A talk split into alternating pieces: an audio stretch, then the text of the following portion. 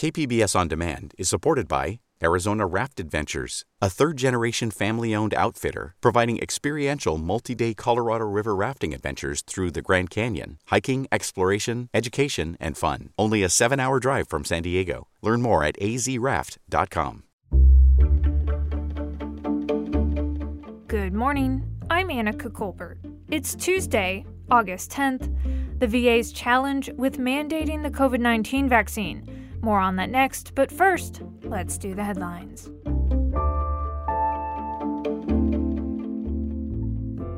Protesters rallied against vaccine requirements for healthcare workers on Monday afternoon at Rady Children's Hospital.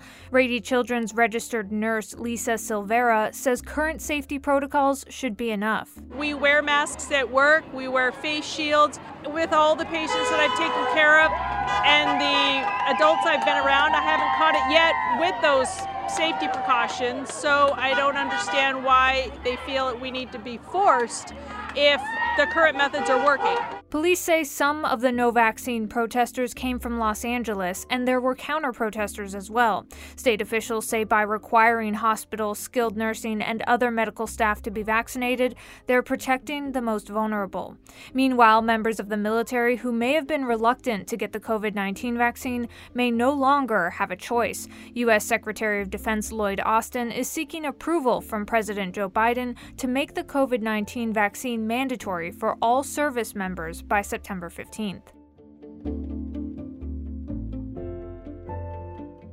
A flash flood watch is in effect from noon today through tomorrow evening in the San Diego County mountains. It's expected to be sunny at first, but then there's a 50% chance of severe thunderstorms by the afternoon. San Diego deserts have a 30% chance of afternoon thunderstorms with highs in the low 100s. Along the coast, just cloudy and mostly sunny. From KPBS, you're listening to San Diego News Now. Stay with me for more of the local news you need.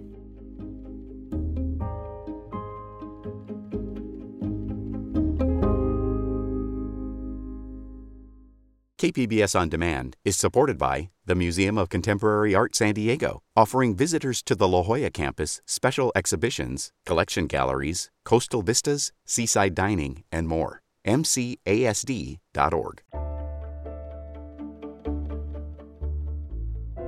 President Biden has ordered workers at most federal agencies to get COVID 19 vaccines or submit to weekly testing. But one agency has gone further. The Department of Veterans Affairs says its frontline health workers must get vaccinated by mid September or they'll lose their jobs. But enforcing the mandate and reaching hesitant employees is proving to be a challenge. From San Antonio, Carson Frame reports for the American Homefront Project. Every person who walks through the doors of San Antonio's Audie Murphy VA Medical Center gets screened for COVID 19. Hello, welcome back. Okay, any COVID symptoms in the last three days? Anybody at home tested positive? Okay, so if you want to go, you It's part of a systematic approach to prevention that VA has honed since the start of the pandemic. But now VA leaders have a new tool to prevent infections a vaccine mandate for more than 100,000 of the agency's health workers. VA Secretary Dennis McDonough blamed the Delta variant, which has shown itself to be highly transmissible and may lead to more severe infections. Given that our veterans have more complicated healthcare situations, I think that it's my responsibility to do everything within my power uh, to ensure that when they come into a VA facility, uh, they can have confidence that they will be safe and not be exposed. The mandate affects doctors, dentists, nurses, physician assistants, and certain specialists. At Audie Murphy, there are about 1,300 of them. Valerie Rodriguez Yu is the nurse executive. She says the mandate makes her feel validated. I don't know that it makes me feel safer, but what I will say is that I feel supported by uh, the Veterans Health Administration as a whole in taking this step forward to say this is, uh, you know, getting a vaccine is that important to us as an enterprise. Rodriguez Yu has been on the front lines of several COVID 19 surges. She says healthcare workers have witnessed the worst outcomes of the virus and faced extreme emotional and physical hardship. So she struggles to wrap her mind around why some refuse to get the shot. It is frustrating to know that there are healthcare workers in this organization who have chosen to not get vaccinated because that's the only way that we can really protect our staff and protect our veterans. Audie Murphy leaders have ordered staff members to report their vaccine status. They can also request a religious or medical exemption.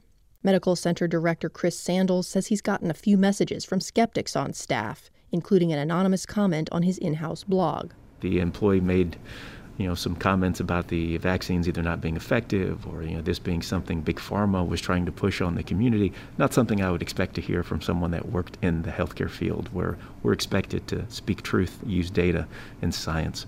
Sandles says he doesn't yet know how many of his healthcare workers are unvaccinated, but he thinks it's a relatively small number. He says he'll continue to do what he's always done provide employees the latest CDC guidance, give them vaccine safety information, and make sure they know how to get shots. It's difficult for us to encourage those that we care for uh, to get vaccinated if we ourselves aren't willing to do it. Healthcare worker unions have been fairly quiet about the mandate. National Nurses United says it supports mandatory vaccines as part of a bigger public health program. The American Federation of Government Employees, which represents the largest share of VA workers, encourages vaccination, but suggests it should not be a condition of employment. Air Force veteran Charles Moore, who was outside the San Antonio VA after a doctor's visit, says he's vaccinated, but doesn't think it should be required of VA's healthcare staff. He worries that requiring vaccines will force healthcare workers to quit and bog down the system. I hope that the VA make the right decision about this matter because they do have some great employees and like I would hate to lose any of them. Frontline VA healthcare workers have until mid-September to comply with the mandate. If they have a qualifying exemption, they may be moved to areas of the medical center that aren't high risk. That was Carson Frame reporting from San Antonio. This story was produced by the American Homefront Project, a public media collaboration that reports on American military life and veterans. Funding comes from the Corporation for Public Broadcasting.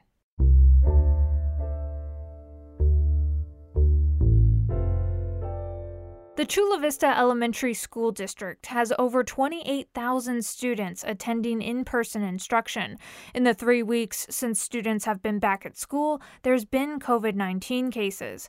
KPBS's Alexandra Rangel has more on how school officials are managing to keep students' health and safety at the forefront. Communications Director Anthony Millican says the school district saw a drop in enrollment by about 1,200 students this school year. Out of the 28,000 students enrolled, enrolled, about 300 chose to stick to online instruction. As the Delta variant continues to make headlines, Millican says there has been an increase in students wanting to switch to online instruction. Now the district is working to hire more online instructors as they currently have 99 students on a waiting list for the district's virtual academy. We've had positive cases, we, which we thought would happen, right? Um, but that's the importance of having multi layered strategies in place. For the month of July, the school district registered 112 positive COVID cases from students. And so far for the month of August, 16 students have tested positive for the virus. And that reporting from KPBS's Alexandra Rangel. A dramatic video by the San Diego Sheriff's Department meant to demonstrate the dangers of fentanyl exposure to police has backfired. KPBS's Amita Sharma says the video was met with skepticism in the medical world. I was trying to gasp for breath, but I, I, I, couldn't breathe at all. That's San Diego Sheriff's Deputy Trainee David Faiivae. He overdosed on fentanyl in early July after being exposed to the opioid, according to a slickly produced video put out last week by the department. I got you, okay? I'm not gonna let you die. I'm not gonna let you die. Carla Marienfeld is medical director of the UCSD Addiction Recovery and Treatment Program. She says it's improbable that the deputy actually overdosed. Based on what's shown in that video, it's unlikely that that deputy had a sufficient exposure to have such a quick and extreme reaction. Under Sheriff Kelly Martinez told KPBS's John Carroll late last week medical doubt about what the video depicts was unfortunate for the people who don't believe that it's true and that it really happened and that somehow we're lying about it, you know, they don't have to watch it. I need Narcan. Asked why the department waited one month to disclose the reported overdose, Martinez said it took time to assemble, quote, the well produced video.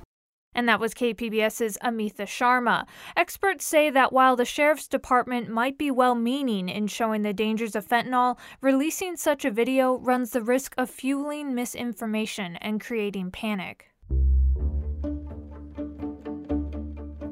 Coming up, a UN climate report says it's too late to stop more heat waves and extreme weather events. But if dramatic action is taken now, it's not too late to stop the worst of it. We have more on that next, just after the break.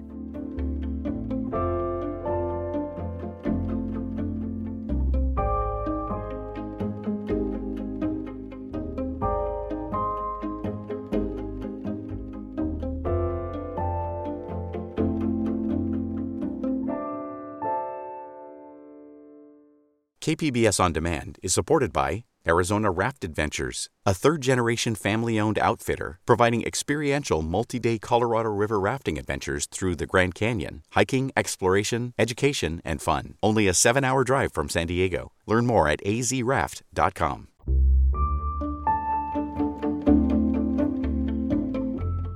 Cutting emissions now and in the near future could still save humanity from climate catastrophe. That's one hopeful message in a United Nations report on global climate change. But it won't save us from the climate changes we're already experiencing more heat waves, fires, floods, and sea level rise. More than 200 climate scientists contributed to the latest report by the Intergovernmental Panel on Climate Change, or the IPCC. The report contains five scenarios for the future based on how successful the world is at cutting carbon emissions and limiting global warming. Paul Edwards is the director of the Program on Science, Technology, and Society at Stanford University, and he's one of the lead authors of the IPCC report. He spoke with KPBS Midday Edition host Maureen Cavanaugh. Here's that interview. The last time the IPCC issued a report on climate change was back in 2013. Can you give us an idea of how the situation has changed since then? It has a number of things that are new. One is that climate change due to human influences is now an established fact. There's no more question about that. The temperature has risen about 1.1 degrees centigrade, which is about 2 degrees Fahrenheit, since the 19th century. And on the course we're on now, we will probably hit about 1.5 degrees centigrade, nearly 3 degrees Fahrenheit, by around 2035.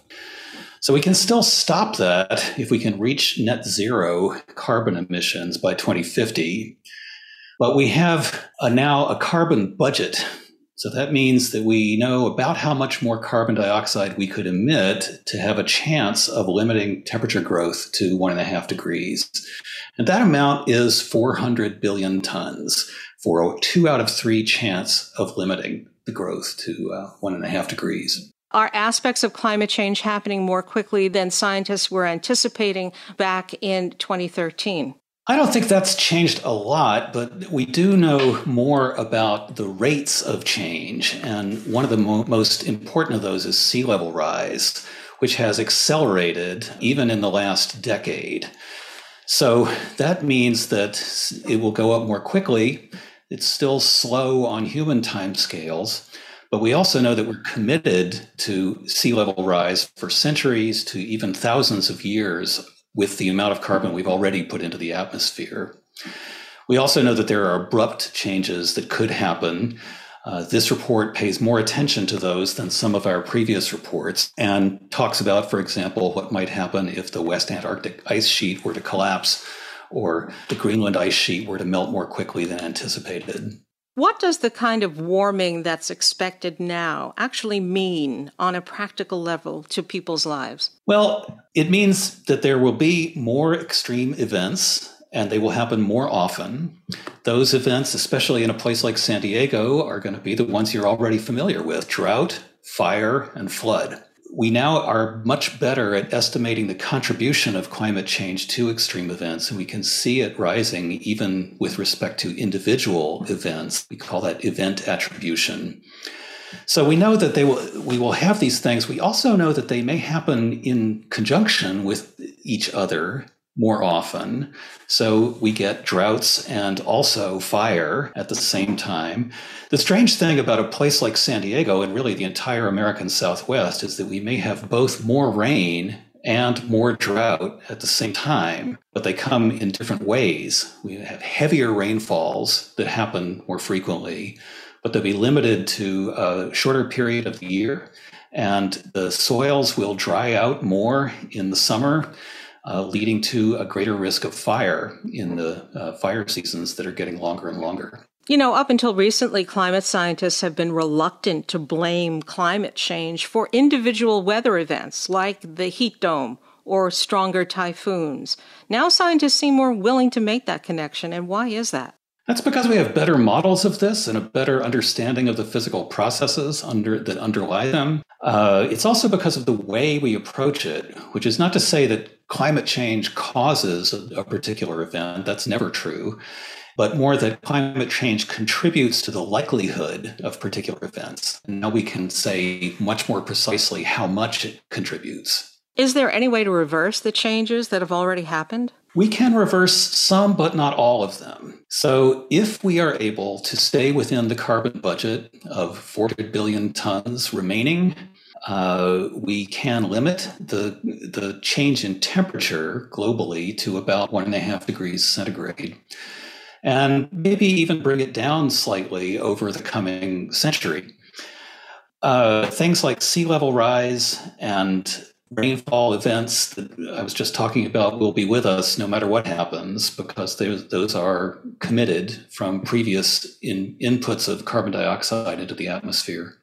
I want to talk a little bit more about sea level rise. What does this uh, amount of sea level rise, 6 to 12 inches by the middle of this century, what does that mean for metropolitan areas along the coasts like San Diego? Uh, of course, everything depends on what the shape of your coast is like. If it's very low lying, then you will have serious, serious issues. And some places like Miami are going to have worse trouble than a place like San Diego that has cliffs to protect it. But it still means that any port will eventually need to rebuild its infrastructure to take account of the effects of sea level rise and of storm surges that will happen along the coast and erode the cliffs. Do you expect some areas of the world to be affected more uh, by climate change than others? Yes. And one of the unique things about this report, unlike previous ones, is that we break it down into 45 or so individual regions around the world so in the past, we've always looked mainly at the global scale or the continental scale, and now we're much lower level. So the Arctic is expected to warm at double to quadruple the rate of the rest of the planet. Uh, and the, the, Antarctic, to a lesser extent, will also warm more than the, the tropics. One of the strange things about our place here in the mid latitudes, and San Diego is kind of on the southern end of what we call the middle latitudes, is that the tropics are essentially moving northward. That is, tropical weather is now moving north into our areas and beginning to affect what we see. That's part of why we have the uh, rain bombs that occur here once in a while during our atmospheric rivers so yes, it's going to be different in different places, and uh, we have a better idea of what to expect around the world. The IPCC report lists five scenarios for the future based on how successful the world is at limiting carbon emissions. And they range from, uh, you know, making fast and massive pollution cuts to maintaining business as usual. But the report finds the worst scenario is increasingly unlikely. And why is that? Well, in part, it was unlikely even when it was first designed in the 1990s. Uh, it was known as a business as usual scenario, but analysis of it since then has shown that it was high even for that period. Now, that doesn't mean it's impossible. It still could happen if we lose all control of carbon emissions as the world uh, moves toward a population of 10 billion people. One thing that has changed for the better is that the turn toward renewable energy sources and greater energy efficiency in all kinds of things have slightly decreased the per capita uh, output on a global basis. What is your overall takeaway message from this massive IPCC report? Well, so the IPCC doesn't recommend particular policies, but it can tell us what will happen if we don't do certain things. And one thing that we know is that we must reduce to net zero carbon emissions by about 2050 to have hope of staying on the path of one and a half degrees centigrade change, which would avoid the worst, really catastrophic outcomes. So, how we get there is entirely up to uh, governments and politicians and even to firms and cities and states. But we have to cut our carbon emissions to zero and find ways to absorb some of what we have already emitted if we're going to stay on that path. That was Paul Edwards, one of the lead authors on the UN Climate Report. He's the director of the program on science, technology, and society at Stanford University. You heard him speaking with KPBS Midday Edition host Maureen Cavanaugh. That's it for the podcast today. Be sure to catch KPBS Midday Edition at noon on KPBS Radio or check out the Midday Edition podcast. You can also watch KPBS Evening Edition at 5 o'clock on KPBS Television. And as always, you can find more San Diego news online at kpbs.org. I'm Anica Colbert. Thanks for listening and have a great day.